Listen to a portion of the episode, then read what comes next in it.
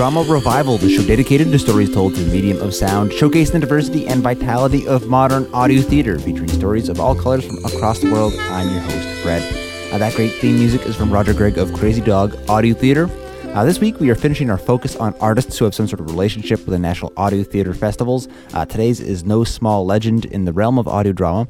On the phone is Tom Lopez, the founder of ZBS Foundation. He's been responsible for such long running series as Jack Flanders, Ruby, as well as tons of other productions over a career spanning more than 30 years. Uh, today, he is focusing on short pieces, which started with 90 second cell phone chillin' theater. It evolved into two minute film noir and now has turned into four minute film noir, which is actually in video video with a guy who has been doing audio? Well, we will talk about uh, that more in a moment, but first enjoy a piece from the four minute film noir series. This is Death Rides a Fast Camel.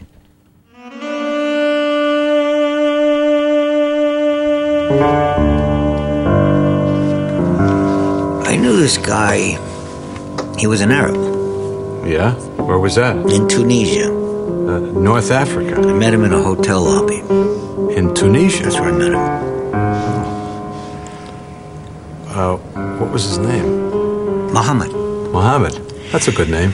And Muhammad told me a story that sort of stuck in my mind About Arabs? about a guy who lost in the desert.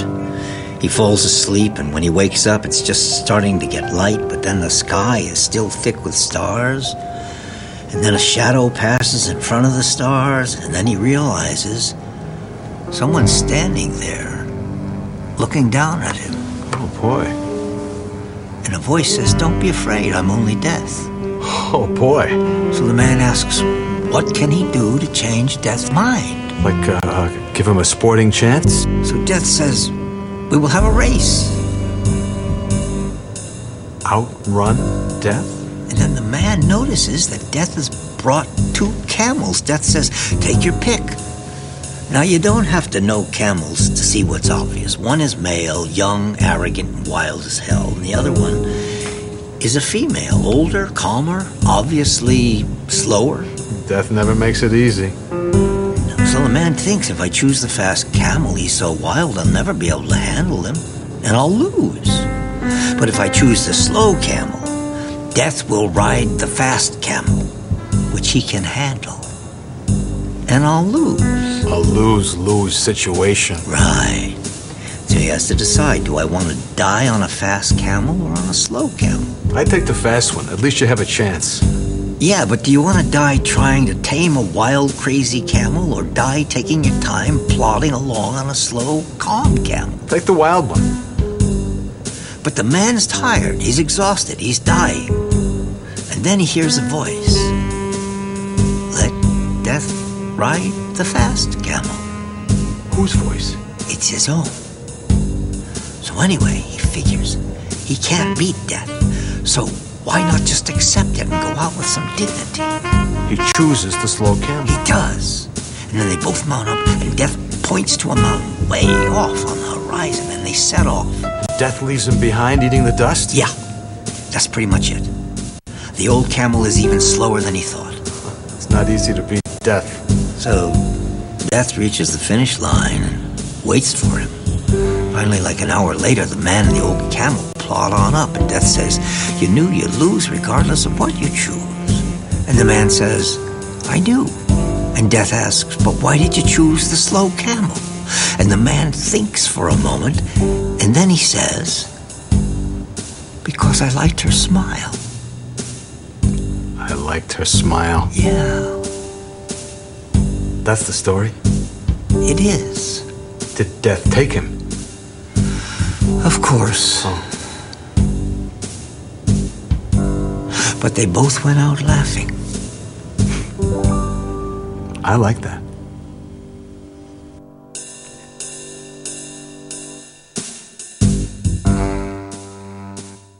All right, and that was Death Rides a Fast Camel, uh, part of the four minute film noir. It's actually a uh, video. If you go to zbs.org, you'll check it out. Um, a whole bunch more there.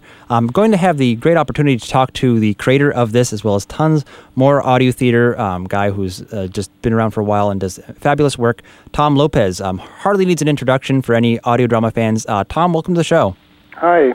Um, so this is a this is kind of a fun little project. I'd like to talk a little bit more about four minute film noir um, in just a moment. Um, but I, I, also wanted to, you know, we've been focusing on artists who've uh, been to National Audio Theater festivals. Um, I know um, I understood you wouldn't be able to make it out this year, but you have been um, several other times. And do you want to talk a little bit about your experience there and uh, what you thought going out to uh, West Plains, Missouri for uh, different years over over the time?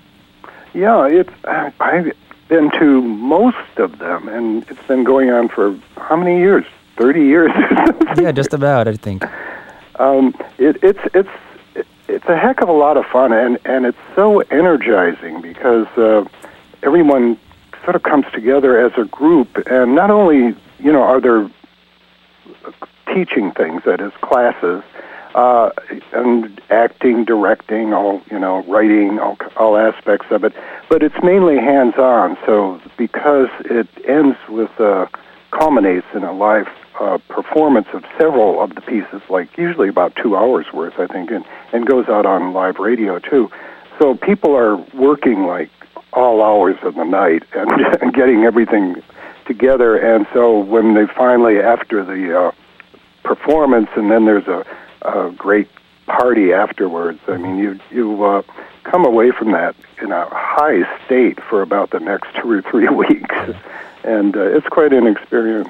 Yeah, and I know one of the things that you've done, at least on some years, is uh, field recording. Of course, you are, you know, uh, much of your work has featured field recording. And do you want to talk a little bit about that experience? Um, I'm sure a lot of people who did field recording there, may, it may be some of the first times they've ever done it.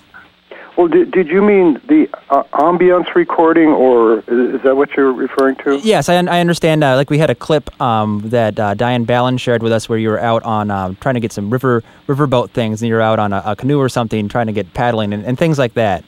Well, right. Um, th- that's part of the you know part of the fun of recording is is getting out in in nature and uh, and just listening and and it's like you wouldn't normally um, you wouldn't normally sit outside and just listen. Uh, people don't normally do that, and uh, even people that you know are experienced in recording uh, nature sounds. I mean, uh, find themselves really listening when they actually have a reason to do so. Because usually, when you're recording ambience, you're gathering much more. You know, 10, 15, 20 minutes of something where you might notice it for part of a minute or something at best. But when you sit there and look at and listen to the uh, strange uh, and and intriguing patterns of nature and there and all the little voices that are going on besides you know natural sounds there's always the the insects the birds the the frogs the on on and on and just their just the way they interweave with each other is quite is quite intriguing, and uh, and it was a, it was a matter of of um, sort of passing that on to people and saying, you know, just just sit and listen. I mean, and uh, you'd be surprised at the, the wonders there are there. Sure, and of and of course, since you are you know um, on a professional level that a lot of people aren't, um, is that one of the, the, the, main things that you enjoy sharing with people that experience, or, or other observ- observations? Um, since there are so many you know people who are just getting into audio drama who, who go to that event. Well, probably um, because that takes a. I mean, you know, it, part of the part of it is what are you going to do with it, and so there has to be a reason. You know, because otherwise. Uh, you know, somebody could be watching television or something, making use of their time that way. So you really have to have a reason, and, and usually the reasoning is to use it. Um, I mean, we're talking here about radio drama, so to use it in uh, in a production, and and then how to. In my case, it was it was like I've I've been in you know a lot of different countries, uh, Brazil, Bali, Sumatra, India, you know, and and so on and so forth, uh, gathering sounds. And and what I learned was to just gather the sounds first. I did something called Moon over Morocco. That was the first time, and I just uh, traveled around Morocco and found interesting sounds, and, and I started taking notes for a story, and then I started to work with the sounds almost as though they or very much as as though they were they were a character in a sense. That is, the sounds were as important as the uh, as the characters themselves. So so if you had a setting where, uh, for example, a courtyard and there's a fountain and there's some caged parrots, which I happen to record uh, in um, let's see, I think it was Mar- in Marrakesh.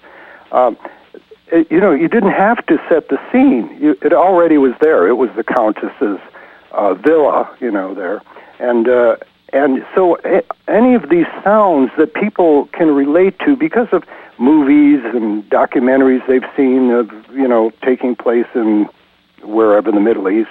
Uh, we already know what they are. You don't have to paint the picture. They visually are painting the picture, and so so what's interesting is that the that the stories and the scenes got were written to use these sounds. So they stimulated the idea for the stories, and of course, you know, I had to have a plot and the characters and everything else.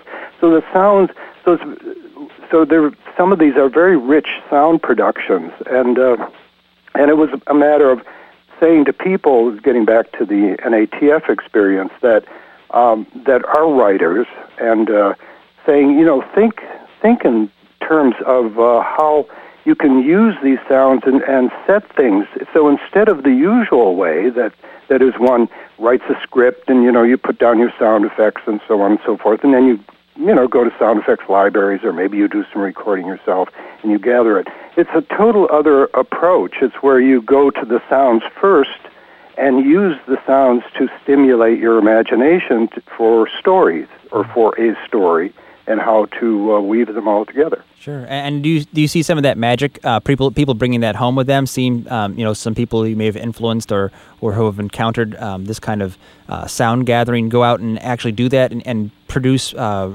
productions that um, involve that and, and, can really sort of see how that's changed their approach from a more studio focused approach. I I'm not sure. Um, uh, well, I know definitely that I have gotten feedback from people that it was it was more um, where another thing we did was, and, and this this the feedback was um, um, that it, that is I know it did actually affect people, and that is where you actually instead of having the actors in the studio, um, you you have a script that you can actually go out into the street and uh, and record and and so it's done in different locations, and you use a you know usually a stereo mic is fine, and you go to these different interesting locations where the ambiance is rather interesting, and uh, different rooms, different stair- stairwells, uh, you know domes, uh, st- um, the, and any number of places can can be out out in a field, can be anywhere, and uh, and and the actors, of course, love it because they love to move about instead of just standing still in the studio. And you get you get a in that case you're you're working with whatever sounds there are around you, um, and you're you're not adding much more to it usually, but it it uh, it brings a realism to it that you really can't get in the studio very easily, even with all you know sophisticated sound recording and everything. And the reason being that the actors are actually performing out there. Somebody's you know walking from half a block down the street and they're yelling to you, it really sounds like that instead of you know recreating that effect in the studio.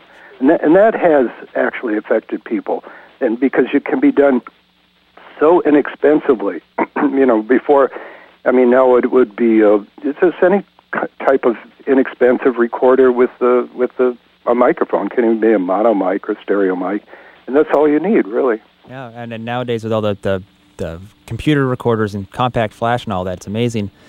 Um, now, now, interestingly, you know, you mentioned earlier all the different uh, interesting places across the globe you've recorded. Uh, of course, you know, one thing that's come up in a couple of these interviews is people talk about how West Plains, Missouri, seems such a vanilla place, but actually does have a lot um, something very interesting and kind of magical there for, for a place you wouldn't, wouldn't think about. And, and, do you find the same experience that you know no one might be able to find West Plains, Missouri on a map, and it certainly is not as romantic as Sumatra, but there is something something there that makes it a little special for audio drama.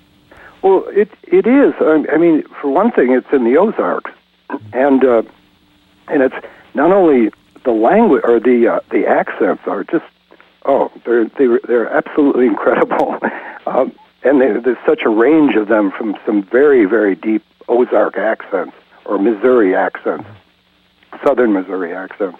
Um, but also the it, there the, it's um, very rich nature-wise. Not, not only the the rivers and the birds and the bees and, and everything else. I mean, it's very lush uh, and green and tree and hilly, and uh, so it's it's uh, it it definitely there's something uh, in the air about it that uh, that you use the word magical, and I, I think that fairly describes the area too. Sure. Um, and, and, to change gears for a moment, um, of course, you have done so much work that has been recorded and, and used location recordings as, as the backdrop. Um, but then again, plenty plenty of work that hasn't. And your latest effort uh, d- doesn't seem so. The the four minute film noir and and do you want to talk a little bit about that transition, uh, going f- one from you, have always done sort of I guess short installments when the um, you know Jack Flanders and Ruby were released on the radio. It wasn't as a, a, a as long a production as it ultimately was. But um, how about that process of of writing for the short form and then uh, how, how you went about approaching it maybe a little bit differently than a than a sound you know, where you didn't have a soundscape to work from. You had probably other ideas to germinate the thoughts for these little pieces.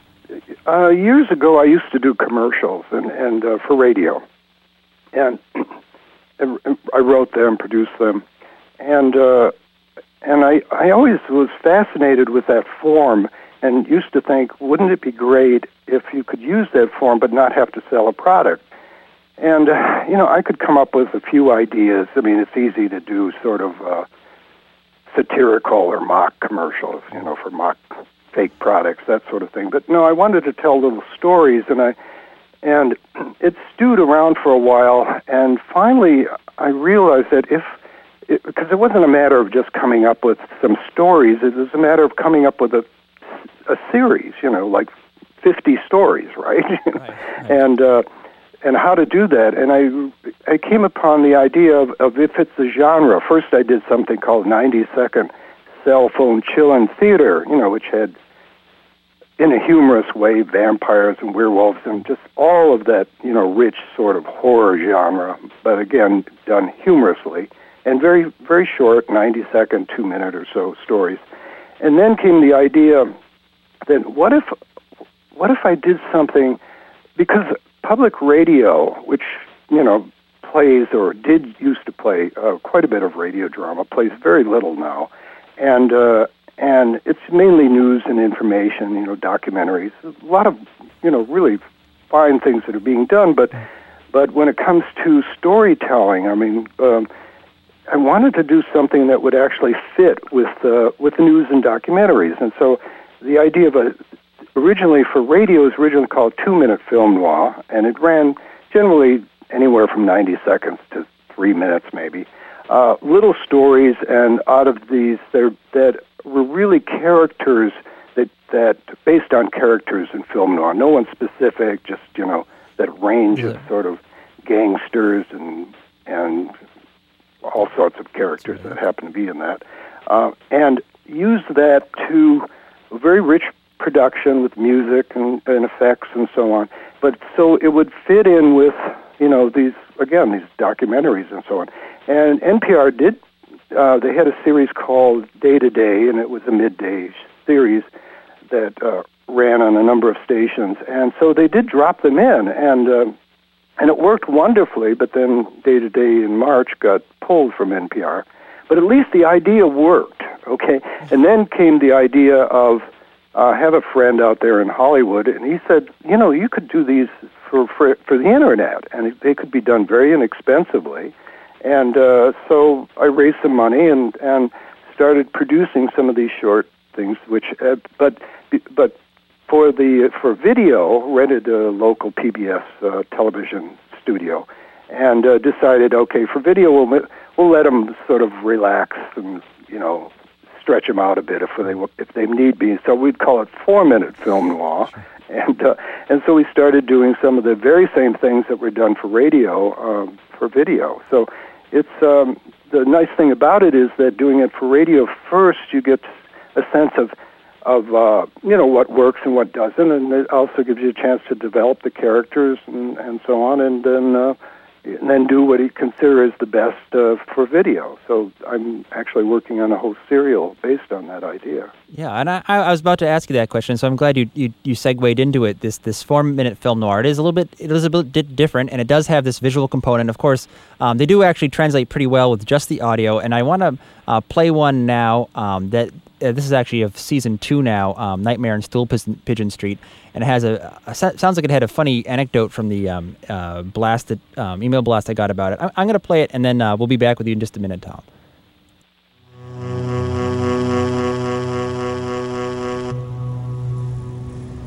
At both ends of the block were cop cars. Their lights were flashing. The street was blocked off? Right. The street was filled with stool pigeons. Everyone was a stool pigeon? Everyone. I couldn't take a step without being squealed on. How were they squealing? At first, everyone had a walkie talkie. Walkie talkies? But as I kept walking, they got more sophisticated. They were using cell phones. Were they talking or text messaging? First talking, then texting. To the cops? Some weren't holding any device, just talking to themselves. It's probably Bluetooth. But as I kept walking, they weren't talking. They were thinking. Did you know what they were thinking? No. But I knew their thoughts were being transmitted through implants to the cops. Were they local cops or feds? Who knows anymore? I mean, these were my neighbors. Wait, you, you live on that block? Yeah. I suspect there was a big reward for the biggest rat. You mean the rat who'd rat the most? I mean ratting on somebody, now that I can understand. But a stool pigeon. That's the lowest a human can stoop. So, comparing a stool pigeon to a gutter rat, who's worse? You know, you're not gonna trust a rat. But a stool pigeon, you can't stoop any lower than that. So, what happened? The alarm went off. You woke up? That's what I thought. It was all a dream? But you woke up? That's what I thought. Wasn't a dream? I thought it was, but now it's legal to tap my phone, to read my email, to bug my house, to watch me from satellites, to put chips on my passport, chips in my credit cards. And there's cameras watching me on every street corner. Where do I live? Where you live. On Stool Pigeon Street.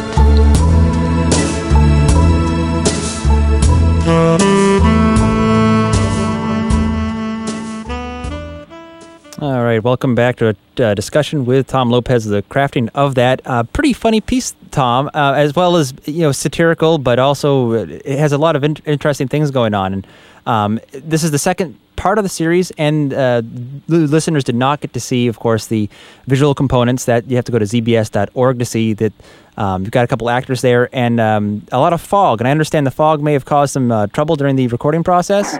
yeah. Well, the foghorns were originally recorded them under the Golden Gate Bridge a few years ago on a foggy day. Yes. But then when we recreated the fog in the studio, that is it's really a very large um, Studio A and, and uh, this PBS television station, and we filled that up with uh, with a smoke machine. Uh, it set off the fire alarm, and every, everyone had to leave the building. That is not not just us, but you know the volunteers and and the staff. Oh, no. everyone, uh, the engineers, and you know, well, the fire department came and we and made us open the doors, and we lost all our fog, and we had to re- recreate, you know, fill the studio back up again. But we disconnected the fog, uh, the, the smoke alarm. and and and were they tapping your phones the time that happened? Yeah. No, I don't think so. um, cool. Well, uh, Tom, it's been great. Um, a couple more minutes here. Um, I don't know if you'd like to talk a little bit more about where um, season two of the uh, of the film noir is uh, headed, or um, obviously people can go to your website zbs.org. Um, do you have anything else going on that um, listeners should know about? Well, as I said, you know, we're going to be doing a pilot, or if I didn't say that, in, in July we're shooting a pilot for a new serial uh, I call it a serial because it'll be an ongoing story that'll be done for the internet. But again, I'm writing it first for radio, and uh, so working out the details and you know the dialogue and so on and so forth. But also, I, I was talking to someone, and it looks like there's that the the film noir, the uh, the videos uh, are going to be offered in Scandinavia on, on cell phones. Fascinating. So that's exciting, and uh, and I, I think there's I love the idea of working both with uh, radio and and video, um, and instead of uh, I mean, for example, this new one I'm working on, it's set in Brazil and in Manhattan. And I've been to Brazil three times, recording a couple of times in the Amazon and you know in Rio and so on. So I have a lot of sounds that I've recorded in Brazil, and I can use them not only for the radio piece, but I can use them in the video piece too. And I, and I would love um, love to talk a little bit more about this convergence, and of course your experience now, um, quite multimedia, um, and and then now the convergence because the web, of course, is its own beast.